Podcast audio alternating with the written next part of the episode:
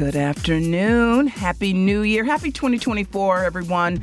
This is Living Out Loud. I'm Mary Morten and excited to welcome as our first co host for the year, the fabulous, the brilliant Tracie Hall. Wow, first. yes, yes, this is the first show of the new year. Welcome. Oh, I'm doubly excited. Thank you for having me, Mary. I am I'm excited just about even in our in our preparation for this uh, this show. Uh, just so many great uh, ideas and comments, and we're hopefully going to share those with you. Um, so we're going to be talking to Tracie about all kinds of things today. And let me just say, I, I believe Katt Williams may have come up. I'm just because how could it not? Um, but we're also going to be talking to our good friend Daniel Ash, yes. right from the Field Foundation. So excited to hear from Daniel as well. But we always like to start, Tracie, with a little host chat. So, you know, we were just talking about when did we meet each other? I've always known you. no, seriously. I mean, I feel that way. We, you know, we it was hard for us to pin it down. Yes, right. Yes, that's right. Um, that's right. But I think I was working for global corporate citizenship at Boeing yes, when I met I, you because you were someone that everyone talked about your consultancy. Oh, that's very um, kind. That's nice to know. lot, you know, everyone has so much respect for you. Thank you. I appreciate that very much. So that's been two, what, 2007, 2008? 2007 or something like that. Okay. Okay. All right. It's a little bit of time. And tell folks a little bit about your background because you are not a, a native Chicagoan, but we no. are claiming you as our own. Yes. And I claim Chicago. I'm a native Angelino. So I was born and raised uh, in Los Angeles. And of course, that is rarer these days, right? Mm-hmm. Um, but I actually came to Chicago to work. Um, I came to Chicago. Um, I was a librarian and I've you know worked in um, librarianship and in arts administration, mm-hmm. cultural administration, and in philanthropy. That's right. Um, you know my entire career. And so I came. Uh, I was living in in New Haven. I was working at the Hartford Public Library mm. when I came hmm. here to work for the American Library Association, where I um, directed the office of what is now uh, diversity and outreach. Oh, really? So you've yeah, done a full circle there. Services. I didn't realize you worked for the ALA. Yeah, earlier yes, in your earlier, career. Yeah, yeah. Oh, and just you know, just most recently, um, I left uh, ALA, you know, as executive director. You sure did. So yeah, yeah, yeah. So so now I am in a new space of scholarship, um, travel, travel. Yeah, lots of travel, lots of you know, uh, speaking engagements, and and really you know, figuring out what it means to be. I'm I'm saying that this period is going into the wild, like really trying trying to get at some of the big thorny issues that you know I've been thinking about uh, and working on mm-hmm. pretty much all my career. But tell us in between. Um, coming to Chicago, some of the stops along the way? Because I know you worked in Brooklyn for a while as well. Queens, Queens. Queens. Okay, I'm yes, sorry. At Queens I'm sorry. Library. That's a big no, no. Shout out to Brooklyn, but I was in yeah. Queens, you know, okay. and uh, I love Queens. I think Queens is, you know, a really great. It's you know, it's a great borough. Mm-hmm. I think people are really beginning to understand that. Um, but also, I think it is a great library town. Has one of the greatest libraries, one of the most used libraries in the world, and that's really? Queens Library. I think Queens, uh, Toronto Public.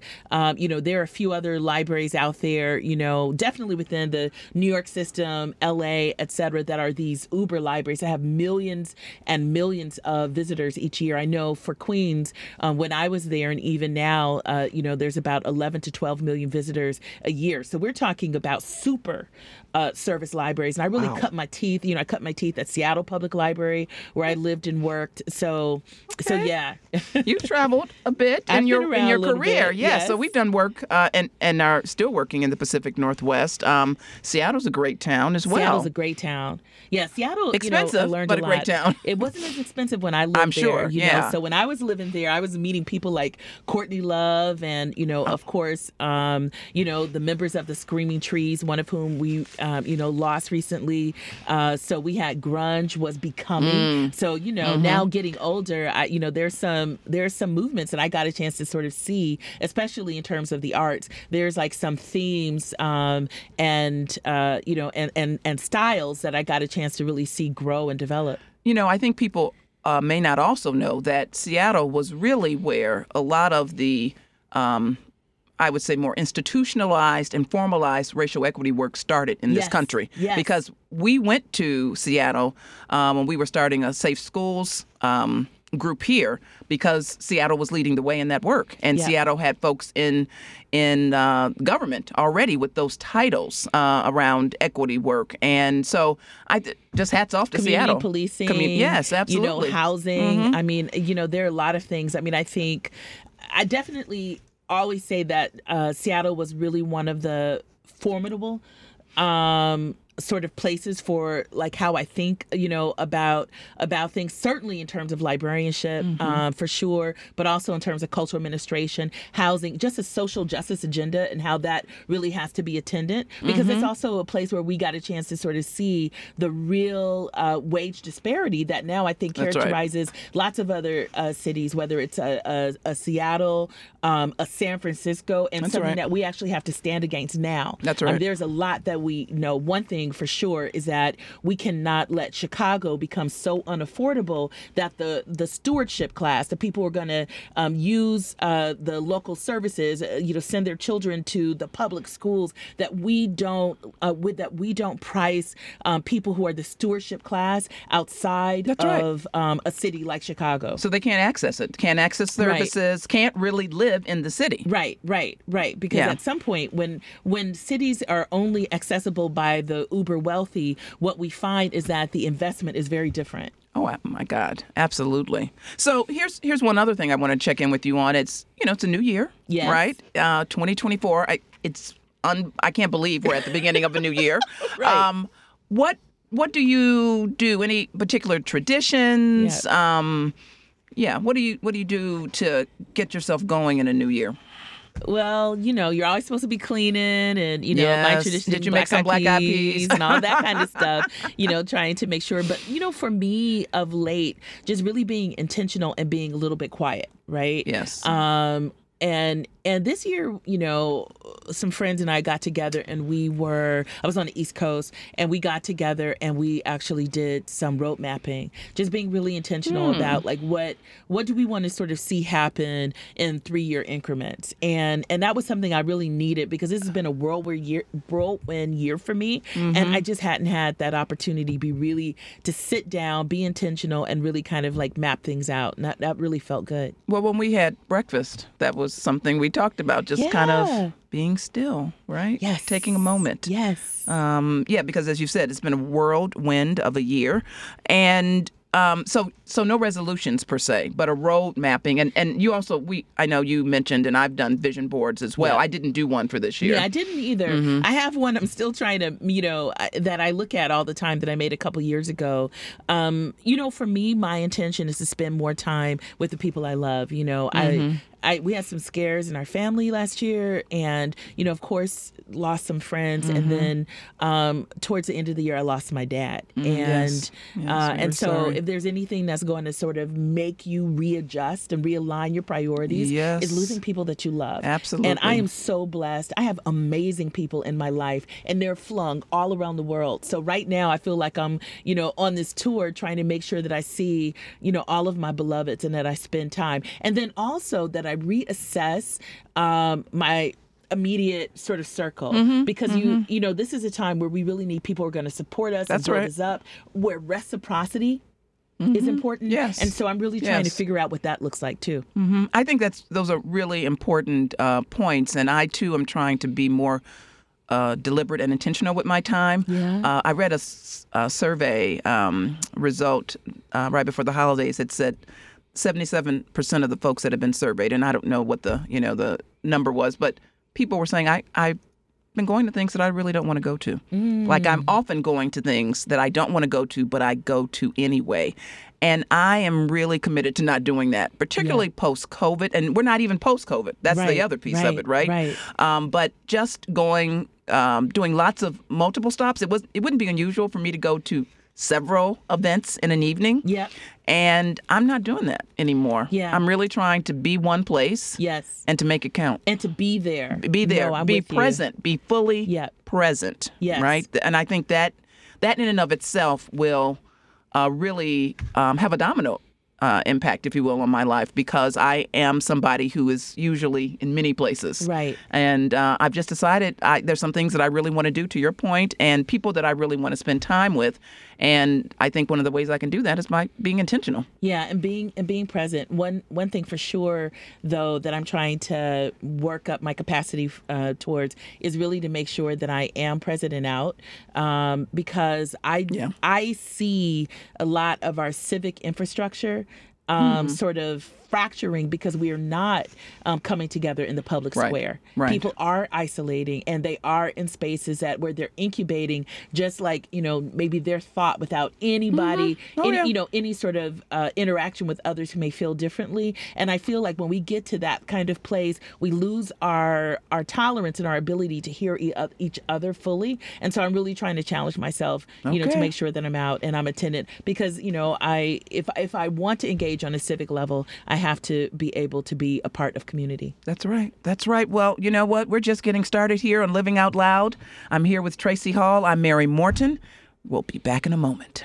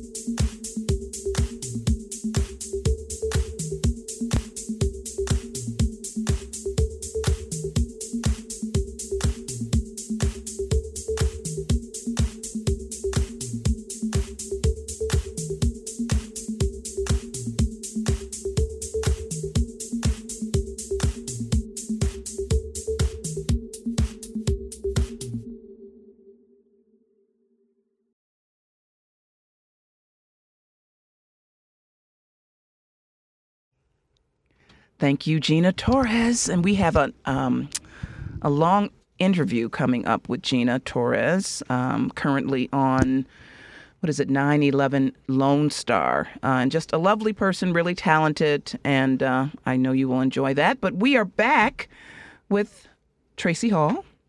And Tracie, this is where we talk a little bit about some of the news items um, from the past week, things that have caught our interest. And I thought, uh, you know, it made sense for us to talk about Claudine Gay, Oh, right? goodness, the yes. um, now former president of Harvard University. She, uh, she is still going to be at Harvard, um, going back to teaching and and those kinds of things. Um, however, the whole situation uh, that started a few months ago when she testified uh, in front of the committee uh, in D.C. really has just plagued her uh, in a way that felt very familiar and very unfair. What did you think about how this is um unfolded? Yes. I mean, it is something that is heartbreaking. Mm-hmm. And I remember feeling like this unwanted streak of cynicism when she was announced. Mm. And I, even now, I have like something in the pit of my stomach. You know, it's so important that we speak truth to power. Absolutely. Um, and so I'm going to try to move through it. But there was something that I felt even then, well before, obviously, um, you know what uh, the the the war in Gaza started, but just about the temporality a lot of times of um, black women in particular. Um, being appointed to roles like that. I mean, I, f- I think that we need to and we must do a study of all of um, the leaders of color, specifically, I will say black women who were appointed to key positions, um, especially in the wake of George Floyd's murder. Yes. Um, and, and, and just do an audit. Are they still in those positions? Because there was a lot of EDI washing going on Oh, absolutely. in the wake. But I remember thinking to myself that when, you know, of course, we can't talk about um, Dr. Gay without talking about Elizabeth Magill of um, of Penn, who also Oh, resigned. that's right. That's um, right. You know, for you know, just being castigated, both of them um, uh, being asked in a lot of ways to kind of hold or be proxy for a conversation that's been hard for us for us to have around Gaza. Mm-hmm. But I remember thinking that when the Harvard community seemed to uh, unite um, uh, around Dr. Gay, I said to actually my cousin, who was a really um, astute uh, sort of study of the uh, public square, um, and and seemed to feel a little bit more relief than I was feeling. I said, "Oh, you wait. There's going to be more." And that's when we began to see people go after her scholarship and Around uh, the plagiarism. around Yes. and and oh okay if it wasn't plagiarism then it wasn't proper citation That's right. you know so That's i think in, in a lot of ways once again we see um, the cognitive dissonance um, between what organizations i think instinctively feel that they need in order to be legitimate in order to be resonant and then the powers that be doing everything that they can to go against that And it's just not in um, the halls of higher education, right? It's throughout, certainly corporate, it's throughout nonprofit. This is something that black women have to deal with as they move up the ladder, if you will. Yeah, definitely. And I know, you know, there are a lot of people listening. And I would say that I believe in a lot of ways that black women operate today, especially um, in racialized capitalism and um, in in gendered capitalism, as really canaries in the coal mine, right? So we're not saying that only I'm not saying that only black women are susceptible um, to what is happening now, but my goodness, when you just look at it, we have receipts longer than CVS. right? Absolutely. Um, that that, yeah. that is absolutely the case when we when we when you think about the fact that uh, certainly with the work that Morten Group does um, with regard you know re- around racial equity work, we know that so many folks who were placed in roles um, following George Floyd's murder. Those folks have left those roles. They either were asked to leave or they left them because they were not getting in, any support in those roles. And there's a there's a reason for that, right? There the interest, and I put that in air quotes, that people said they had, Right. and the commitment that they said they had in working around um, equity issues, particularly as they relate to race, right? I mean, there's still this concern about, well, we don't want to lead with race because we're concerned that you're only going to talk about race, um, you know, in the organization. And what we try to, you know, make sure people understand is that race is still the number one indicator of someone's success in this country. Period. and, and all you know all sort of liberation struggles have to be uh we have to we have to see them as connected. And you know of course i'm i'm sort of paraphrasing bayard rustin but you know we can't ignore i think what continues um, to be the achilles heel in this country. And i and i really want to put this out there for people who are really interested in organizational development. Um, i think we don't cite or look enough at frank dobbin's work out of harvard. Um, he is one of the people that has talked a lot about why diversity equity and inclusion uh, programs don't work. He said because many times what happens is that they're not followed by actually hiring people at the mid or executive leadership level. And he talks about the fact that when it comes to people of color, people of color, BIPOC uh, leaders tend to hire more BIPOC leaders than anyone else, but also promote white employees at higher rates and they might be employed in, uh, they may be promoted in other places and um, I have not heard that. yeah oh yeah data. and then Okay. of course he writes a lot with alexandra kalev so i just want to uh, make sure that people get a chance to take a look google right now frank dobbin he's one he's somebody that i think has been so consistently saying the same thing you're going to find him a lot in um, you know the harvard business review Mm-hmm. you're going to find him a lot you know in fast company but but read some of his studies and some of the people that that write with him but again and um, I do think that we need to have an audit of of some of the leaders, especially Black women who have been hired since uh, George Floyd, and whether or not they still are in those positions, because that is going to tell us a lot, and it's going to tell us a lot about the culture of mediocrity that I think has taken over almost every sector no matter what the industry is right. there is we are still using uh, the ideals like innovation when in fact we're doing everything to oust the innovators That's right. That's right. A- absolutely. And I, I just want to also mention, with regard to resources, the Movement Building Project. Um, they are based in New York, and for the last several years have been doing a data collection um, under the um, umbrella of a project called Race to Lead. And so they have gone back to organizations um, that they started to actually survey prior to COVID um, to really look at how have people of color moved forward or not, right? Because often what you will hear, um, the general response is when you a- the general response is when you ask why aren't there more folks of color in leadership roles? Well, we can't find any. We we just don't know where to find them, and that is not accurate. Um, if you're looking in the same places you've always looked, you're going to get the same people. And so what we often, you know, try to talk to organizations about is you've got to do your recruitment in a different way. You've got to be willing to uh, become uncomfortable, Yeah. perhaps, because as you were, I think, getting ready to mention this intersectionality that people don't understand exist right right? And that we have multiple ways that we show up in the world, and they're all connected. I want us to put the same energy into promoting people uh, within the labor force as we put into policing to keep them out of it. and the other thing that I, I want to say in terms of where the casualties are, you know, of course, leaders of color, but I'm also, you know, as always, concerned about the welfare of children um, and families with children because I also see um, the collateral damage happening in terms that young people and their welfare, um, you know, it's worsening. And, and, and of course, again, we have receipts. So even though the, you know we're we're talking with each other, I am a librarian, so Yes. I cite. I have you know I write on this. That's right. So you know none of this is just my perception or you know just anecdotes. This is all uh, grounded in research. That's right. It's been documented. There is data. There is actual data that exists to support everything that we're talking about, um, and we have to lift it up. And and I, Yeah. I appreciate you saying again, right? You're a librarian, so that is that's where you reside. Um, you know, we're going to take a turn. Yes. Just a little bit of a turn here because we could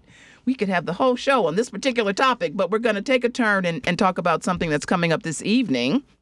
Um, something that I'll be watching, and that's the Golden Globes. Yes. Uh, and just you know, I I have not but it is seen. connected, right? It, no, it's absolutely connected, and we're going to talk about that, right? Um, I have not seen a lot of the films. I've seen some of the um, television shows. Um, I think we acknowledge that we've both seen Barbie. Yes. And we have both seen The Color Purple. yes. Um, yet The Color Purple, as a film, has not been nominated, but certainly um, uh, Fantasia Yes. and Danielle Brooks have been nominated, which is wonderful. Yeah. Um, and so when we think about the shift that, you know, we started to see um, with more folks of color on set and and directing roles, what what is that?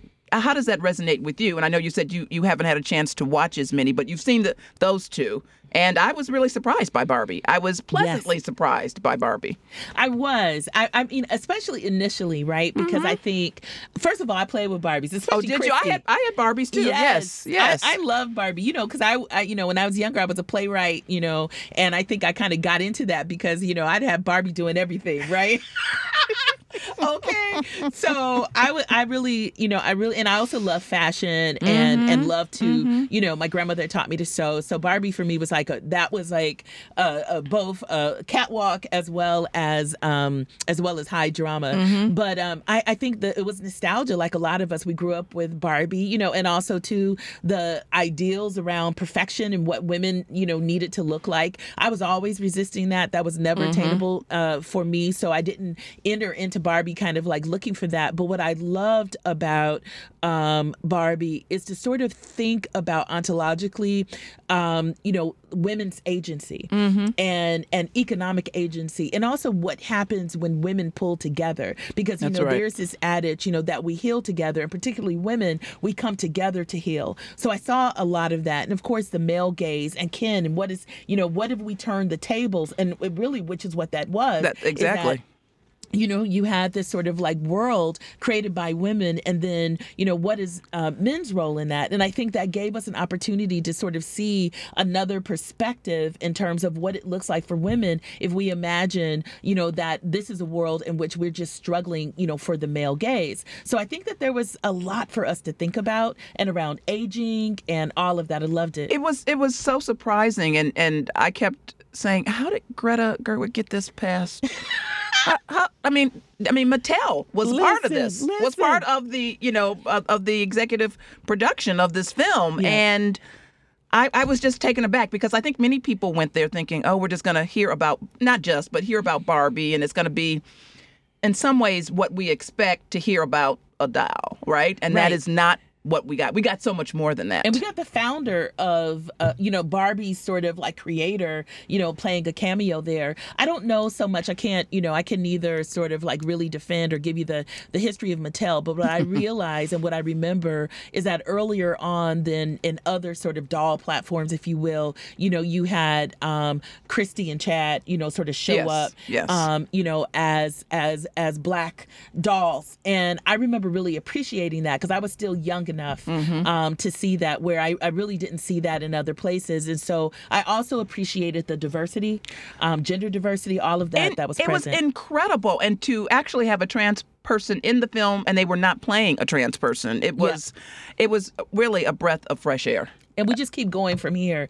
You know, I don't. You know, I know I've se- I've seen a lot of takedowns of it as well. But the way that Yeah. I sort of see the world is let's use this as a moment to just keep build on it to and build on leverage it, right Yeah. One thing cannot be all things Right. And that's what i think sometimes we get wrapped up in this it didn't do this it didn't do the other it is one film Mm-hmm. and it is one film that certainly for me was unexpected and so to your point let's leverage this and let's keep going and because it's been such a huge success Yes. hopefully there will not be a concern about ha- you know raising these topics in films because as you can see people continue to go to the film Yes. Yes. they ran to see that film. And then just a little bit about Color Purple, which I know we've both seen. Um, I thought it was really well done. I thought it was. I thought. Taraji Henson was robbed. Well, yes, she should have been nominated. Oh, wow. She Yes, and, and maybe she will Avery. be. Maybe she will be. Um, but I, I thought just incredible performances. Yes. Um, I thought it stayed pretty true to the, you know, the other stories that we've seen, the other productions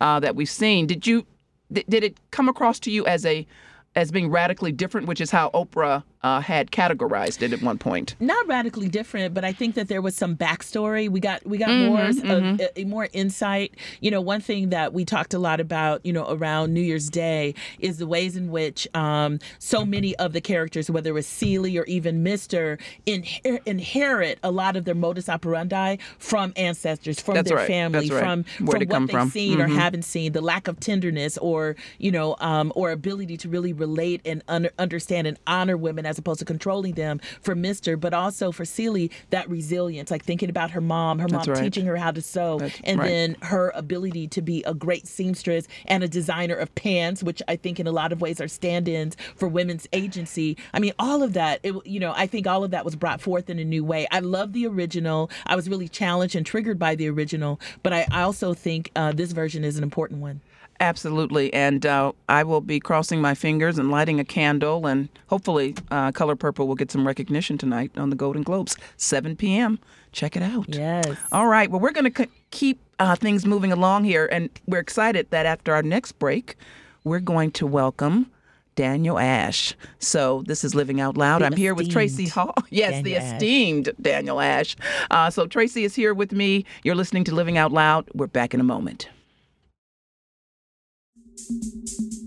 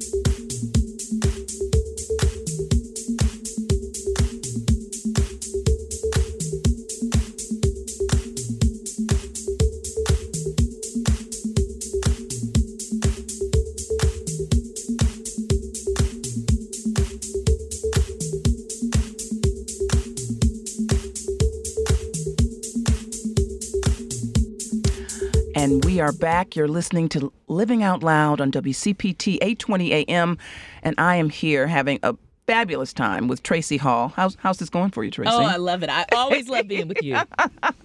this is great. Such great conversation, and we're going to continue in that vein. And we're excited to welcome a friend and colleague, and just an all around really lovely person. Stand up. Stand up. Yes, absolutely. Uh, we're going to welcome Daniel Ash, who is the new, it's been, has it been, I don't think it's been a year. We can still say new, president and CEO of the Field Foundation. So, good afternoon, Daniel. How are you? Good afternoon. I'm I'm doing better now. I get to be with two wonderful, wonderful people. Um, so I'm happy to be here with you all. Well, thank you so much. We're excited to have a chance to talk with you, and we know um, we have many things to talk to you about, and we're going to try to limit ourselves um, a little bit. Uh, but Tracie, do you want to get going? Yes, absolutely. Daniel, we are so excited to have you here. And uh, we thought this would be a great opportunity to get to know you a bit better. And so, what we'd like to do is to ask you a few questions. And I'm going to turn the first one over okay. to Mary. Yes. And then I will come back and take up a few more. Okay. And we're going to get. Uh going with our first question. We're having just a little technical difficulty, which we just figured out. So, Daniel, let's talk a little bit about your your leadership journey and and tell us a little bit about what you were doing prior to um, your role at uh, the Field Foundation. Sure, Mary. I um so immediately prior to joining the Field Foundation, I had spent nearly ten years at the Chicago Community Trust. Mm-hmm. Um, when I joined the Chicago Community Trust, I um, was the chief marketing officer.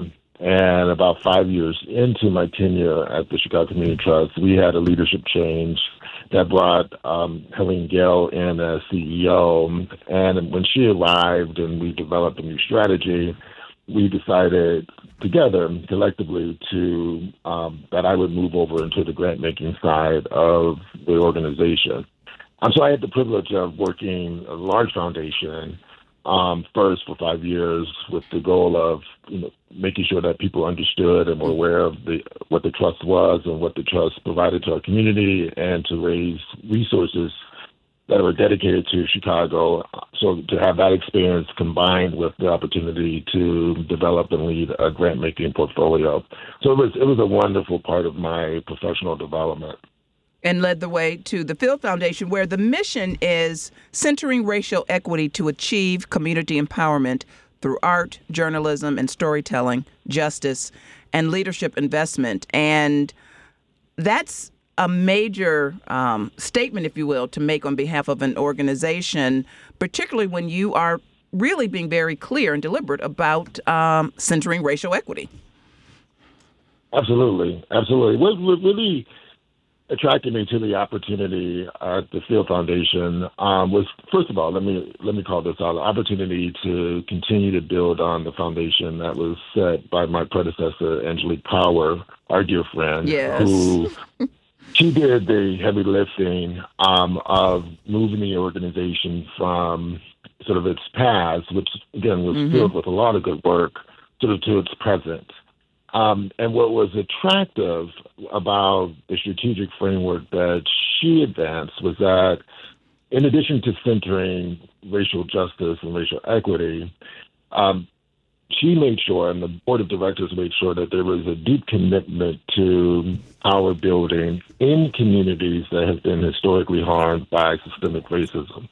Um, and my sort of spin on this has been um, hey, let's make sure we create the conditions for power building to occur so that residents themselves, and even here when we're talking about black people, all right, black and brown folks in the city, right, have the opportunity to set their agenda and advance that agenda.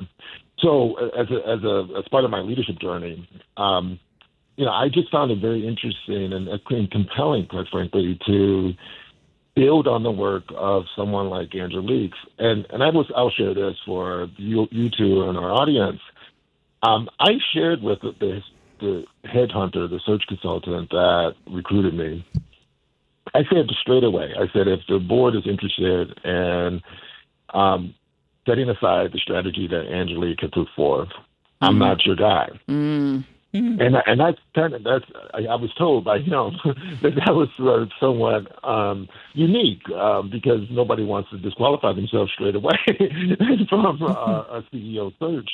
But I, I was very committed to this idea that um, we do a lot of strategic shifting, um, strategic framing, right, and reframing. But at the end of the day, if we really want to get the work done, particularly around um, dismantling sort of racist infrastructure, getting behind power building in community, helping people advance the agenda that they need for their communities, particularly in black and brown communities.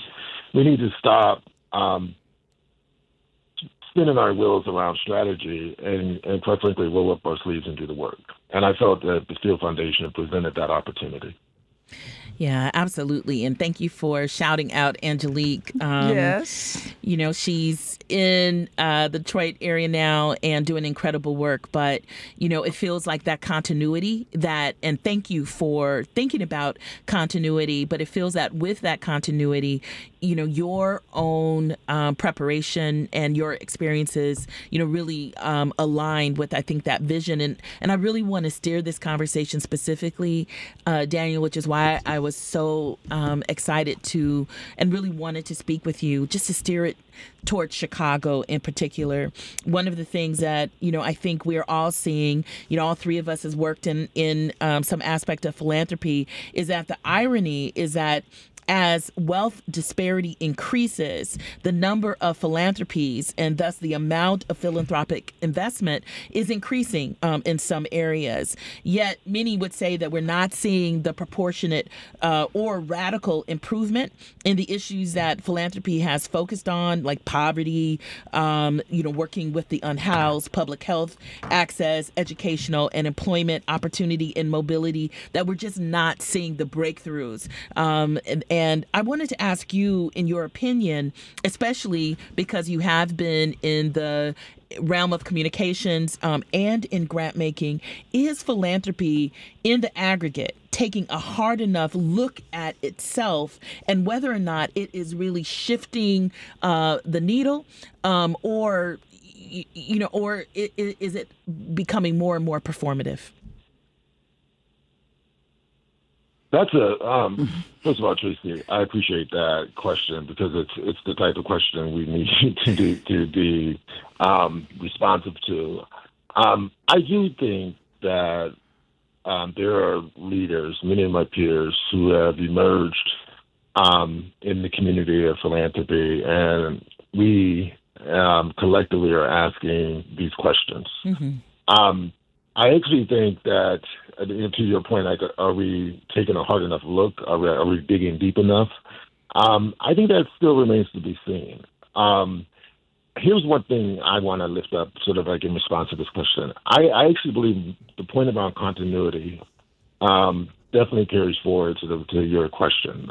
I think philanthropy spends and has historically spent too much time navel gazing, right? We we as, as one of my mm-hmm. colleagues says, we we love um, becoming enamored with the problems, with the challenges, right? yes. and we love. Mm-hmm. We're, we're we shaking love, our head here. Yes. Mm-hmm. yeah, and um and and quite frankly, I think um we, we work in an industry where we have access to capital, many forms of capital, not just financial capital. And I think we have to be much more aggressive and intentional and purposeful in directing that capital to tangible things that actually could move the needle, right? So for, for me at the Field Foundation, I want my leadership journey to reflect a commitment to um, doing the work sort of at the neighborhood level in such a way that it actually delivers results for people living in those communities.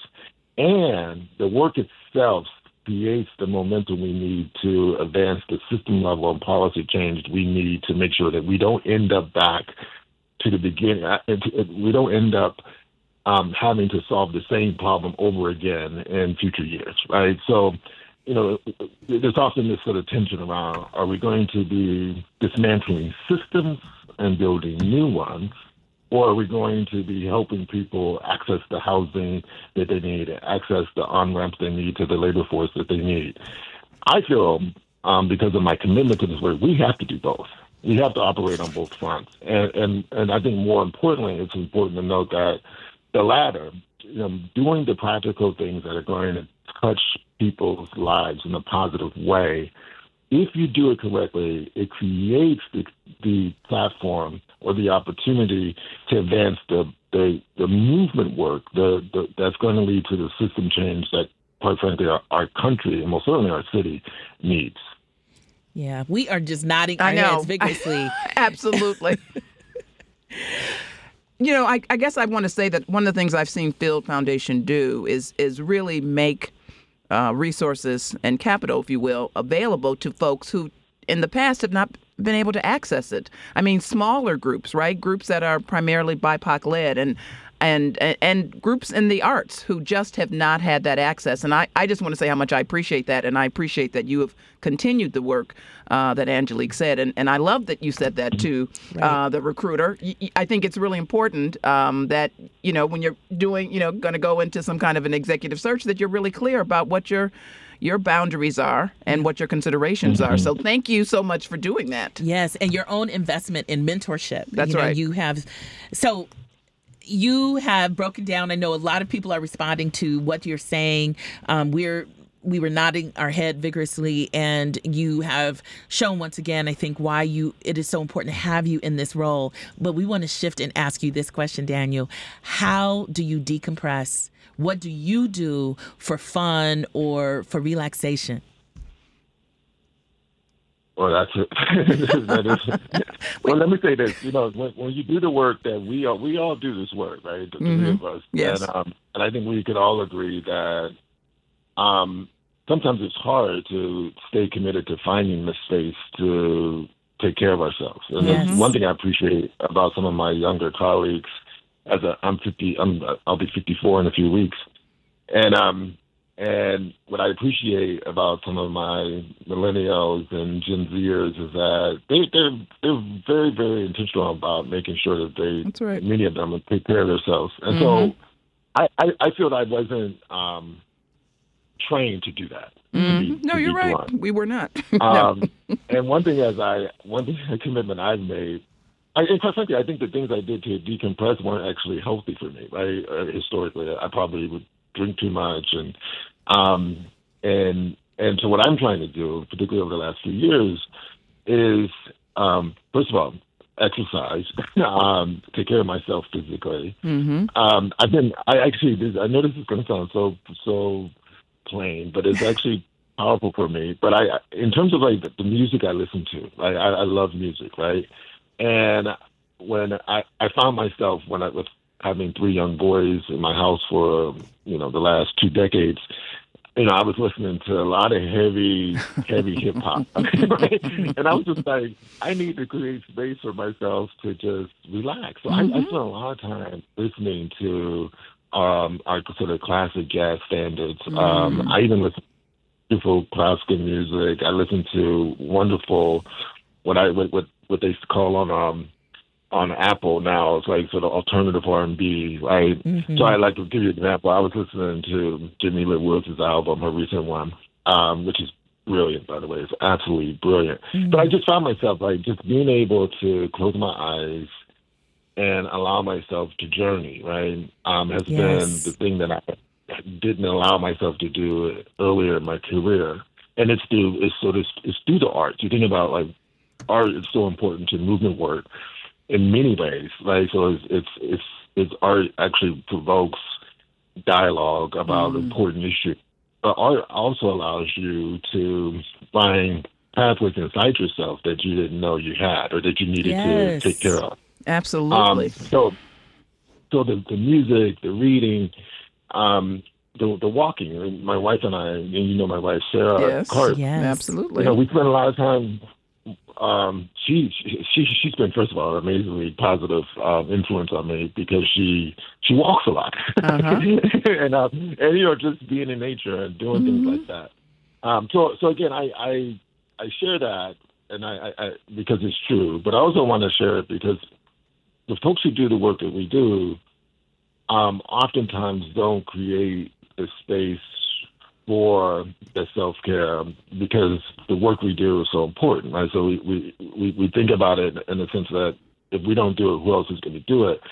But if we burn ourselves out, or, we, right. or as I would find myself drinking too much bourbon, then you know yes. you're basically undermining your ability long term to be That's here right. and be Yes. and be present, right? Absolutely. So I just I said probably maybe overly honest answer. No, we appreciate that. What, We that's what I appreciate do that. To take care of myself and, and why. and mm-hmm. and it's so important to talk about that and to talk about that we struggle around it because that's real. And so we appreciate you you sharing your strategies around that.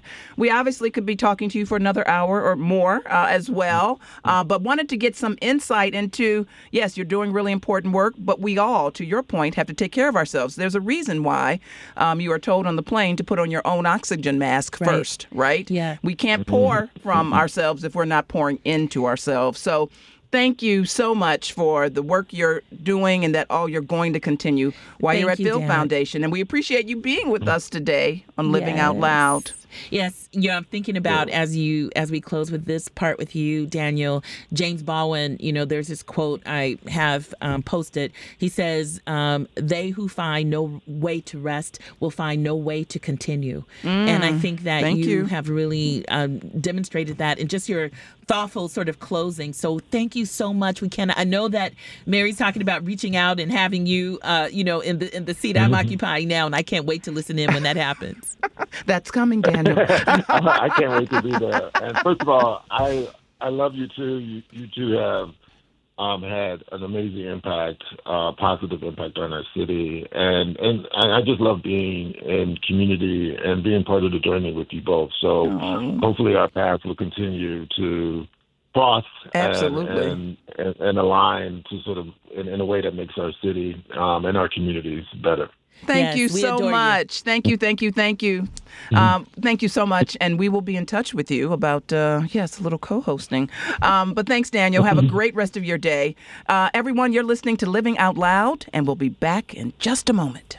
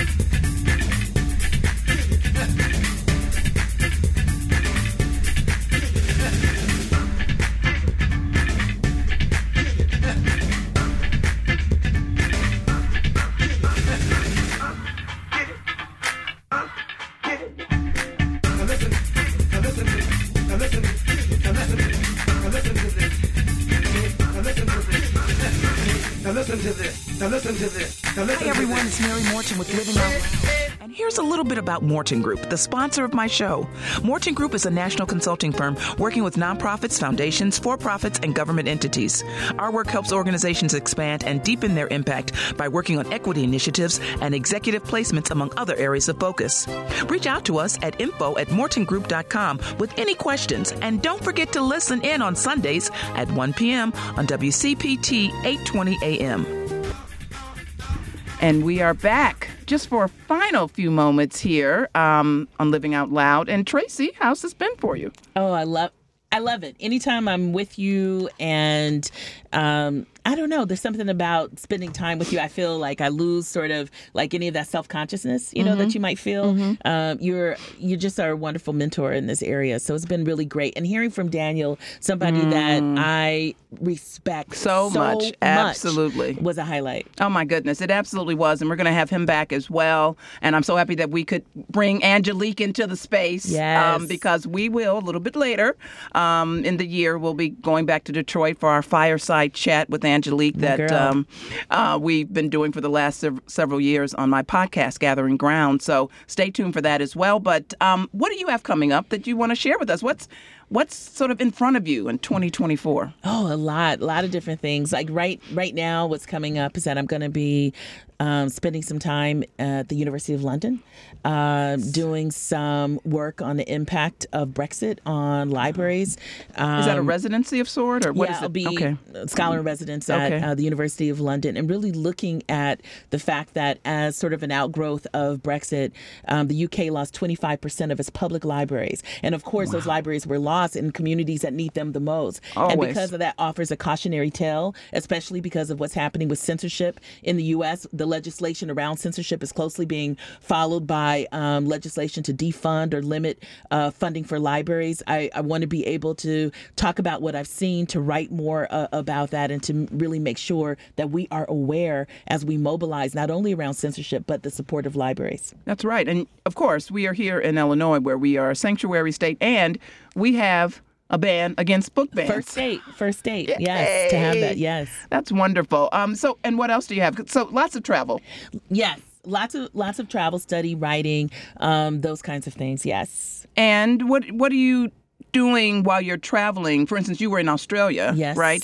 And you really try to connect And with the local in Colombia and- with local communities. And how are you doing that? Yeah. Well, anytime I'm asked to um, go to a country to speak about, you know, some aspect of the work we've been discussing today, I always uh, say that as part of that, I want to really meet with the communities that are organizing around social justice. So in Australia, most recently, I had the opportunity to meet with many members of the Aboriginal community. Um, you know, and um, actually in uh, in Colombia, I got a chance to meet with um, the curators who are supporting the development of the first Afro Colombia Museum. So a lot of that is about just continuing to do the make sure that I'm learning and contributing, uh, you know, wherever I go, especially around issues around social justice. This sounds very exciting. And are you keeping a journal? You know, I. I, I'm always writing. I think I, you know I always take notes. Notes is probably my most used function on my on my smartphone. So I'm not journaling in the traditional way, but I'm always making notes. How about you? What do you have up? Well, I'm going to really get to it on, on the book I've been working on with another friend.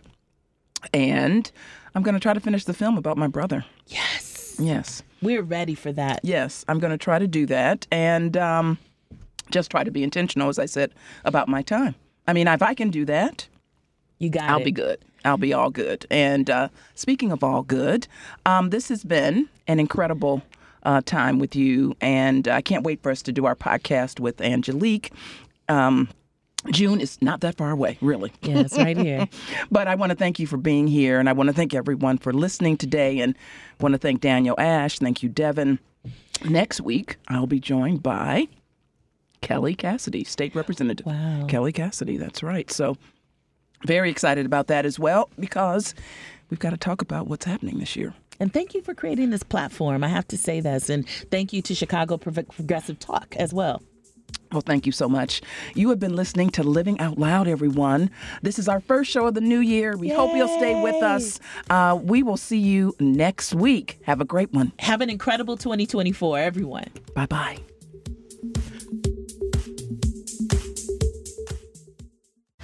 The preceding program, Living Out Loud, was sponsored by Morten Group, LLC, and to the extent applicable, their guests. The views and opinions expressed therein do not necessarily reflect those of NewsWeb Radio Company or its management.